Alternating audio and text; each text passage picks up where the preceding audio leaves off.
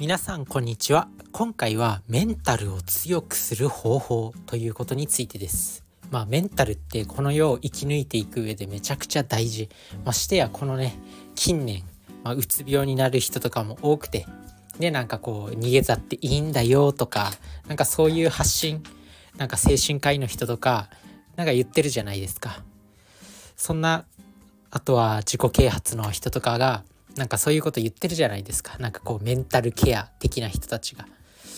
まあそんなことを言ってて言ってたりしてああ今の現代の人ってまあメンタルめちゃくちゃこう病んでる人多いんだなって思ったりします。まあそんな中でメンタルを強くする方法なんですけど今回の結論はまさに自分が今やっていることです。これです。ポッドキャストとか、まあ喋ること、誰かに話すことですね。で、自分自身最近こうストレスが溜まっているというか、なんかこうモヤモヤすんなっていう出来事があって、まあそれは何かというと自分はまあ転職するんですね。で、まあ最終出勤日、まあこれを発信してるのが翌日なんで、まあ最終出勤日になるんですけど、まあそれでね、まあいろいろあるじゃないですか。その職場辞めるときに、こう誰々にお礼を言わなくちゃいけないとか、なんかどこからどこまでお礼を言うべきなのかとか、どのぐらい前からこう辞めることを上司に伝えなきゃいけないとか、根回しであったり、なんか正直言ってしまうと、まあめんどくさいんですよ。まあめんどくさい。で、大してお世話も、お世話にもなってないし、ど、大して話してもいない人になんかこうお礼を言うのもどうなのかなって思ったりとか、まあそういうのもやっぱ人としてやるのが正解なんじゃないのとかっていうその人としてっていうのもなんか意味わかんねえなって思ったり、なんかそういうのがあります。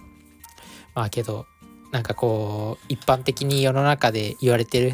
人とかなんかこう他人から好かれてる人ってそういうことが当たり前にできてるのかなって思ったりけど自分自身はまあどうすればいいんだろうそんな他人の意見に振り回されてていいのかなとか常識とかどうでもいいよなと思いながら本当にお世話になった人だけにお礼言えばいいよなって思ったり正直言ってまあ別にそんなお礼を言う決まりとかはないと思うんですよ。職場を辞める時に別に就業規則に職場を辞める1週間前に各地、各人にお礼を言わなければいけないなんて就業規則のある会社なんて、まあほぼないと思うんですよね。なので別に決まってるわけじゃない。ただなんかこう人として人の常識としてみたいな感じで言わなきゃいけないっていうのもなかなかこうめんどくさいというかなんかこう言えない人もいると思うんですね。自分自身も正直なんかそういうの苦手というか、何苦手とか言ってんだって言われるかもしれないんですけど、まあ苦手は苦手なんですよね。まあ今回のこの経験で、まあ自分自身は、まあ今後はちゃんとやっていこうとかって思ったりもするんですけど、まあそれはいい学びになったなとかって思います。まあただそこにもね、なんかこう、いろいろあるじゃないですか。なんかこう、ね、難しいよね、本当に。だから、まあなんか、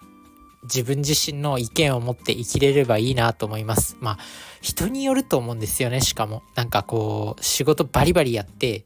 なんかめちゃくちゃエリートみたいな人が、こうなんかね、職場辞める時に、まあ、各地にお礼言ったりするのもあると思うんですけど逆になんかたまに天才的な人いるじゃないですか。まあアインシュタインみたいな人が例えばいるとしてねそういう人がなんか職場辞める時になんか言うかなって思ったんですよお礼とか。まあ現代でいうなんか成田悠介さんみたいな人とか落合陽一さんみたいな人が例えばねサラリーマンをやっていたとしてこう職場を辞める時になんかお礼とかなんかそういうのするのかなって思ったんですよね。なのでまあ多分しないよなっていうふうに思います。まあわかんないけど勝手な憶測だけど多分しないよなって思ったんですよ。でまあそう考えた時にやっぱこう自分自身の軸を持ってるのも大事だしなんだろうなあとは自分自身がそういう風な職場にいるっていうのも良くないそもそもそういう挨拶とかなんかそういうのが発生しないところで働けばいいっていう考えもありますよね。例えばこう成田悠介さんってまあ大学教授イェール大学の教授でまあなんだろういろんなまあ別に職場っていう職場を持ってないと思うんですよなんかそういうフリーランスみたいな働き方してるじゃないですかだからなんか別にそういう職場の人との関わりがずっとあるわけじゃなくてその時々で関わる人が変わったりする。だからなんか別にそういうお礼とか、まあ、その職場職場でなんか仕事が終わった瞬間に今日はありがとうございましたみたいな今日はっていうありがとうございましたは発生するかもしれないんですけどまあなんだろうなそういう何て言うのかなサラリーマンの働き方ってで発生するなんとなくの関係みたいなのってめちゃくちゃめんどくせえなって思います。まあ自分自身もなんだろうそういう人たちにこう話しかけなかったのも責任があるのかなって思ったりもするんですけどなんかこのシステムがもう良くないのかなって思ったりしますまあそんな感じで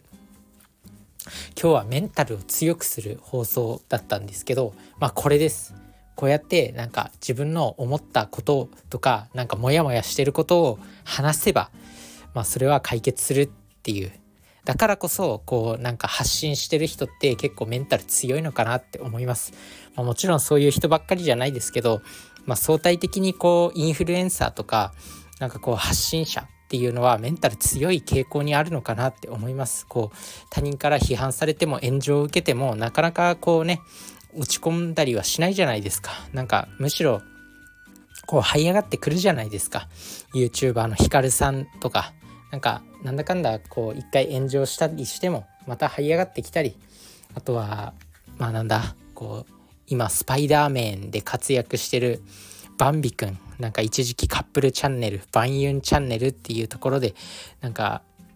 ね活躍してたバンビくんとかもスパイダーメンとして這い上がってきてるじゃないですかまあそんな感じでメンタルって強くなるのかなと思いますだから発信することまあ今日自分自身が発信してる、まあ、正直愚痴っぽくはなってしまったんですけどこう転職においてねこう職場への礼儀とかなんか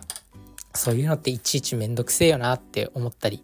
なんかそれに関する意見を話してみました。まあそもそもサラリーマンのシステムがなんか変なのかなって思います。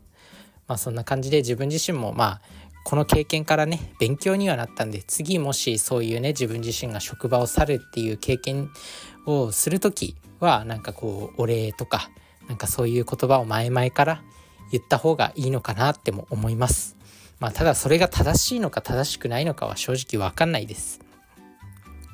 なので皆さんもなんか自分の軸は持っておくといいんじゃないのかなって思いました。そしてメンタルを強くするためにはこうやってもう思ったことをモヤモヤしたことを話しちゃえっていうことです。是非やってみてください。まあそんな感じでねここからはちょっと雑談なんですけど最近ね盛り上がってるアプリ、まあ、盛り上がってるサービスがありましてフィナンシェっていうサービスがあるんですよ。まあ X とかなんかで流行ってるんですけどあれねトークンっていうのがありましてでトークンを変えたっていうご報告あの初期サポーターでケンスーさんっていう方がなんかトークンをね発行してたんですけど、まあ、すいませんねいきなりこんなフィナンシェの話をして、まあ、全くわからないと思うんですけどまあ今後ねまあ近いうちにこのフィナンシェに関する発信もしたいなと思います。これを勉強しておくこともなんかお金の勉強にもなるしこう今新たにねコミュニティが大事って言われてるんでそういった勉強にもなると思います。まあそういった勉強をしておくと全ては健康につながるのかなと思うんで、まあ、自分自身は管理栄養士なんですけどそういうビジネス的な面とかお金の面に関してもしっかりとお伝えしていきたいんで、まあ、そういったことも発信していきます、まあ、そんな感じのフィナンシェっていうサービスで最近ケンスーさんっていう方がトークンを発行しまして初期サポーターのトークンを発行してで変えたんですよ。で今までねなんか自分自身もクールガールプロジェクトっていうプロジェクトのトークンを買おうとしたりとかあとはレリックっていうところのトークン買おうとしたり、まあ、いろんなところのトークンをね買おうとしたんですよ初期サポーターで。でその初期サポーターで買おうとするのってもうめちゃくちゃ競争が激烈でなかなか買えてなかった買えなかったんですよね。ずっと買えなかった。だけどケンスーさんのやつはゲットすることができたっていうね。ちょっと嬉しいご報告。まあ正直ねフィナンシェっていうのはまあ、新しいサービスすぎてまだわからない人もたくさんいると思うんで、まあ、近いうちに解説したいと思います。まあ、そんなわけで最近ちょっと嬉しいことがあったよっていう。まあ、そんな感じで是非ねメンタルを強くしたい方、まあ、こうやって、まあ、今はねスマホにしゃべるだけでこうやってストレス発散とかメンタルを強くするっていうこともできるんで是非やってみてください。それじゃあねバイバーイ